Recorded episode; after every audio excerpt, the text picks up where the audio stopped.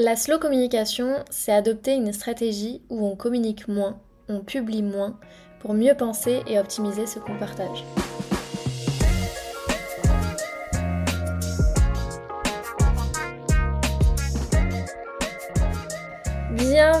Dans ce nouvel épisode de podcast. Je suis tellement contente, comme d'habitude, de venir te retrouver, de venir blablater. Vraiment, euh, plus de temps passe, puis je me dis, je suis une vraie pipelette. Euh, je prends euh, bien trop un malin plaisir à venir discuter de sujets. Et aujourd'hui, on va parler de slow communication. Je suis très très contente d'aborder ce sujet si cher à mon cœur, puisque ça fait déjà plus de deux ans que je communique autour de ça, euh, parce que si tu le sais pas, j'ai été euh, coach Instagram spécialisée en slow communication avant d'être accompagnante au slowprenariat. Donc euh, vraiment c'est un sujet que si je peux me permettre, je maîtrise un petit peu sur le bout des doigts. avant de commencer, je souhaitais faire un petit disclaimer pour nos amis entrepreneurs débutants qui potentiellement écoutent ce podcast.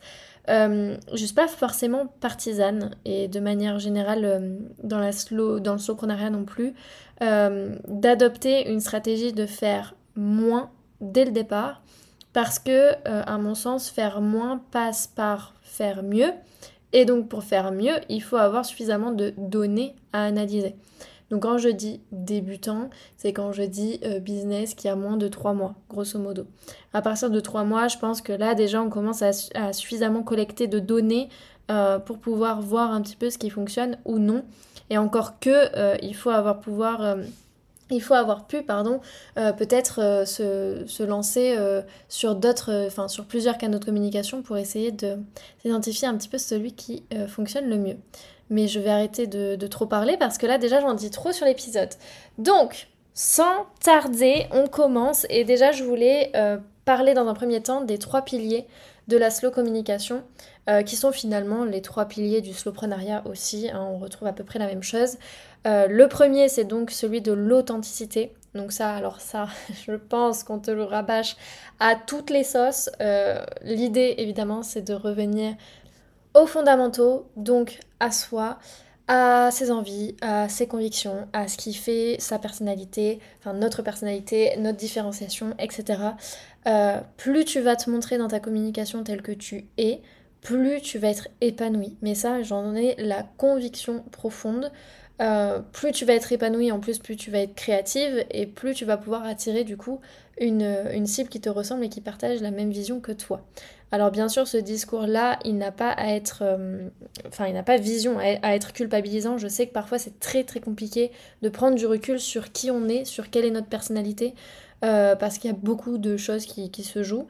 Donc euh, la solution, ça pourrait être d'essayer de se replier un petit peu dans sa grotte, mettre de la distance avec les réseaux sociaux qui nous inculquent et nous j'allais dire injonction, mais ça, ça, n'existe pas, mais qui nous inculque beaucoup d'injonctions euh, liées à, à oui, tu, tu devrais faire ci, tu devrais faire ça, et tu devrais être comme ci, tu devrais être comme ça. Et finalement, on adopte des comportements qui ne sont pas les nôtres. Donc, euh, faire une petite déconnexion euh, des réseaux sociaux, ça peut être plutôt pas mal. et puis, parfois, on peut même aller encore plus loin en faisant un travail psy.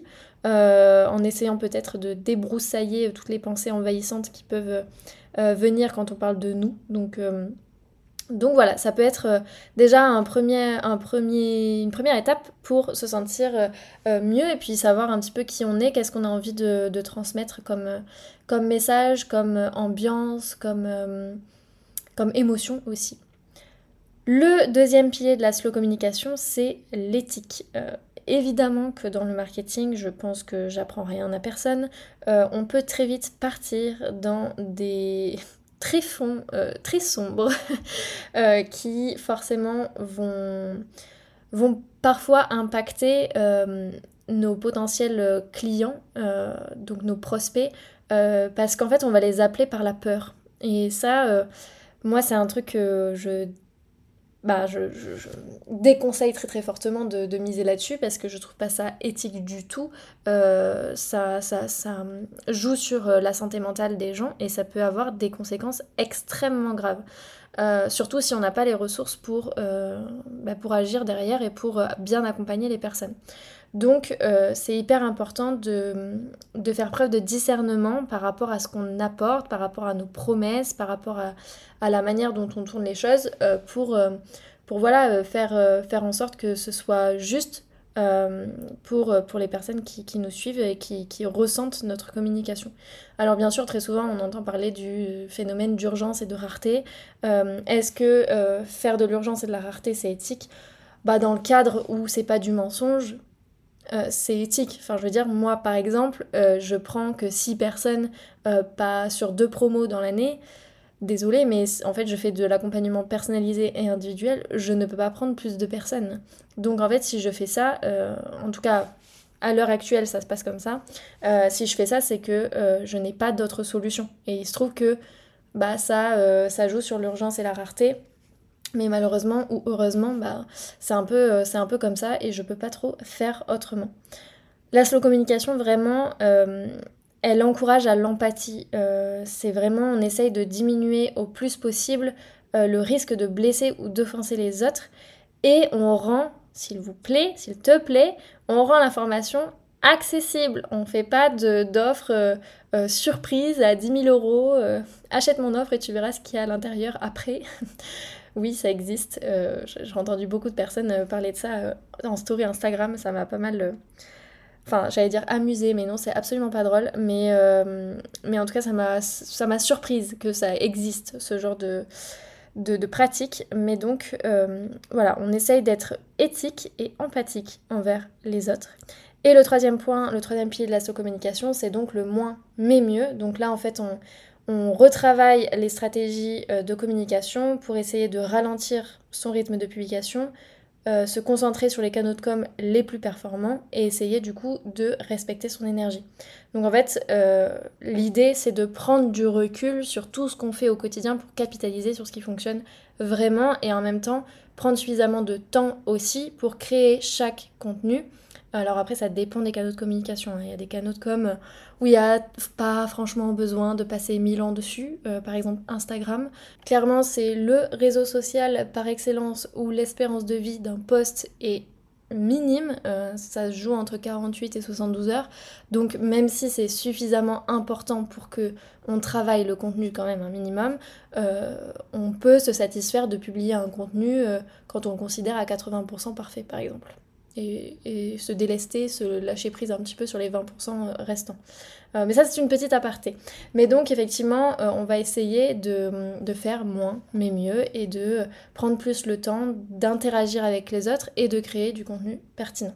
Ce qu'il faut donc retenir de la définition finalement de la slow communication, c'est que euh, ça intègre vraiment une dimension écologique, à la fois d'écologie personnelle, parce qu'en fait en écoutant son rythme et ses envies, eh bien on est plus à l'écoute de son fonctionnement, à la fois des autres, parce qu'en étant éthique, on respecte euh, bah, qui ils sont, et à la fois de la planète. Et ça, on l'entend assez peu souvent, mais c'est vrai que euh, bah, aujourd'hui, les réseaux sociaux et le contenu de manière générale, c'est stocké dans des data centers, donc dans des, euh, centres de données qui collectent donc tout ce qui est publié et qui polluent énormément je voudrais pas dire de bêtises, mais il me semble que Internet, c'est le numéro 3 euh, des, émissions de gaz à effet de serre.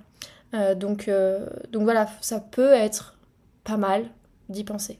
Bon, et eh bien, petit erratum, parce que je me suis dit, on va quand même vérifier euh, la petite source, Clémentine, avant de donner des petites, euh, des petites données chiffrées comme ça. Alors, selon les sources, le numérique représente aujourd'hui 3 à 4% des émissions de gaz à effet de serre dans le monde et 2,5% de l'empreinte carbone nationale. Si cette part demeure modestement modeste comparativement à d'autres secteurs, la croissance annuelle de la consommation de numérique, volume de données, terminaux, etc., doit nous interroger. Voilà, donc euh, merci larcep.fr pour euh, cette, petite, euh, cette petite démonstration informative.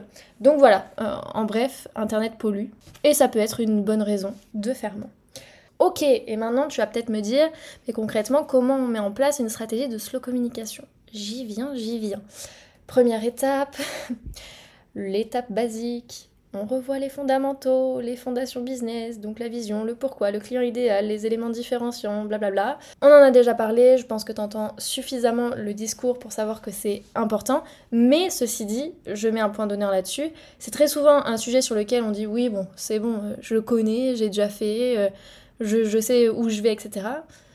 Ça vaut le coup quand même de de mettre son nez dedans de temps en temps, euh, tous les trois mois, à peu près tous les trimestres, histoire de voir si on est toujours OK avec ça, parce que parfois on se fait une idée de la vision qu'on avait notée il y a trois mois et qui a régi toutes nos euh, stratégies, alors qu'en fait c'est plus du tout celle qu'on partage aujourd'hui. Euh, et ça peut être vraiment très intéressant de, se, de se reposer là-dessus. Donc ça c'est la première étape. Deuxième étape, capitaliser évidemment sur ce qui apporte le plus de résultats.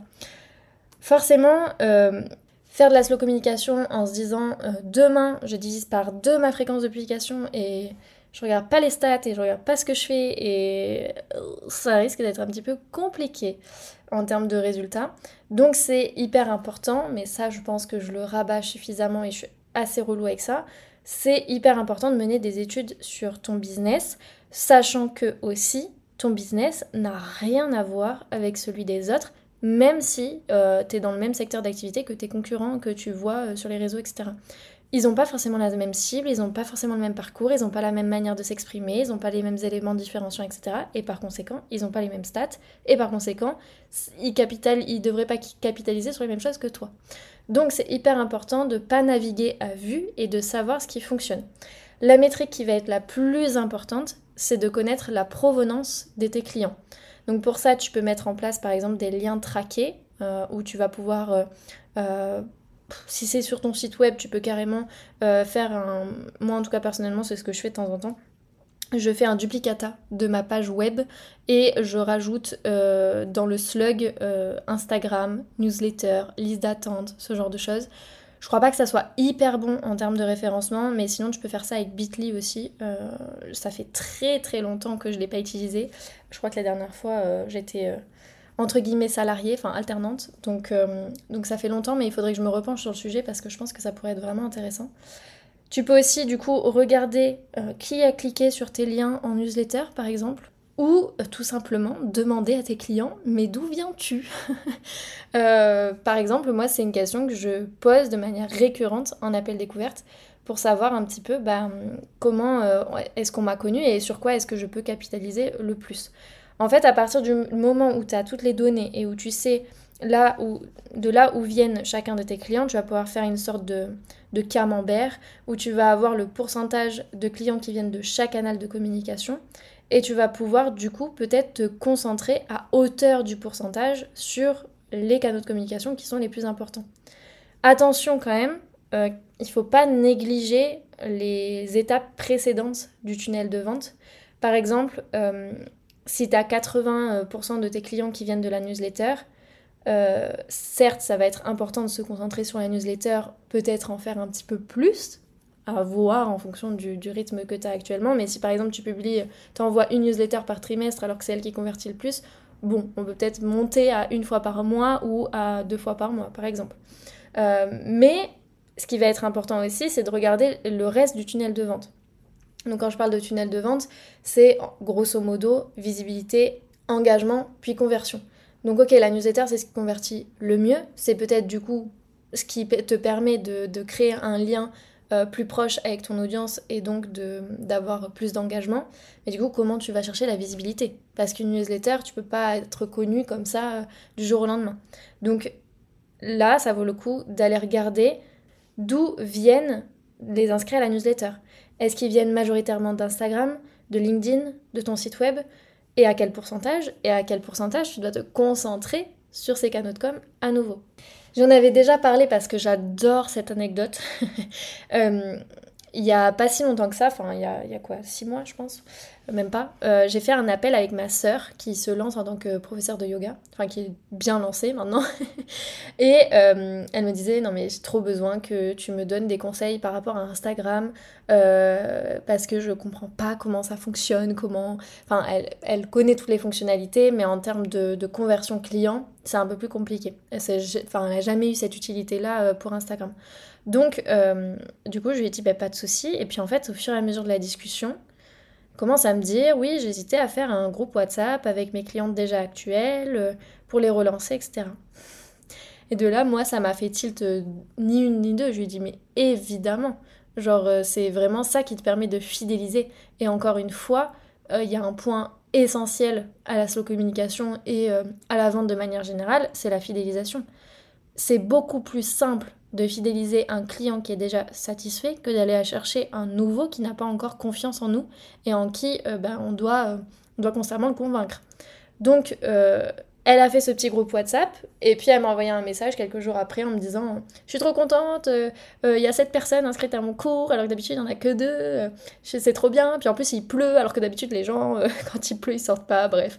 Du coup elle était vraiment trop trop contente et au final elle a totalement mis de côté Instagram et je crois savoir que ça fonctionne plutôt bien pour elle. Donc en sachant aussi, attention, qu'elle est aussi salariée à côté. petit aparté pour les profs de yoga qui pourraient m'écouter. donc finalement, tout ce que je viens d'évoquer là, c'est la loi de Pareto. Essaye le plus possible de te concentrer sur les 20% d'actions qui t'apportent 80% de tes résultats. Maintenant qu'on sait euh, quel canal de communication performe le plus, eh ben on va pouvoir réajuster sa fréquence de publication, voire la diminuer. Quand je dis vraiment réduire sa fréquence de publication, là dans tout l'épisode, c'est parce que je sais que la plupart des personnes qui m'écoutent publient beaucoup. Euh, donc, à partir de l'analyse des résultats, on va réajuster tout ça.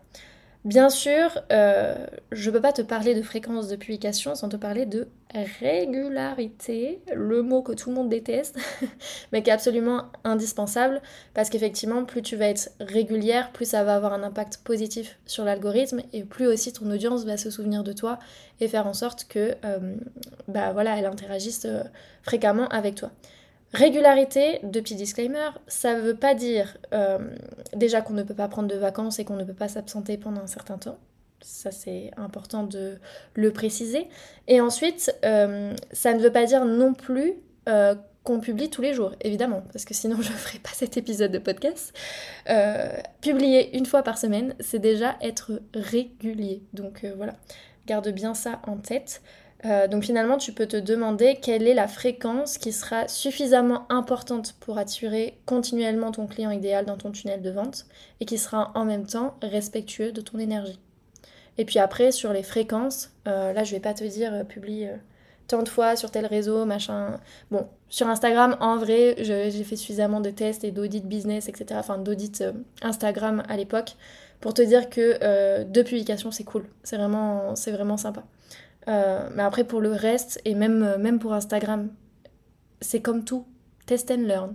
Fais des essais, euh, analyse les stats et réajuste. Autre étape, enfin qui n'est pas une étape finalement, qui est un conseil pour adopter la slow communication, c'est de privilégier les contenus longs. quand, on, quand je parle de slow communication et d'écologie, de durabilité, etc., il y a vraiment cette notion de privilégier des contenus qui vont nous permettre de récolter une audience, des prospects, des clients de manière régulière et sur du long terme, euh, plutôt que de, miser sur des contenus courts qui ont une espérance de vie de quelques petits jours, comme je le, je le disais, Instagram, qui est de 48 à 72 heures. Donc, dans la majorité des cas, j'ai tendance à conseiller d'avoir une fréquence de publication enfin en tout cas d'être présent euh, sur les contenus longs euh, et, de pas tabler toute son énergie sur des contenus courts. Et, là, je pense que tu peux comprendre pourquoi est-ce que euh, j'ai arrêté d'être coach Instagram et de parler d'uniquement d'Instagram et de slow communication parce qu'en fait je me suis vraiment rendu compte au fur et à mesure des mois que Instagram était intégré à un écosystème entier, devrait être intégré à un écosystème entier de contenu. Euh, mais ça, euh, voilà, ça peut être un, sujet de podcast euh, que je que j'aborderai prochainement.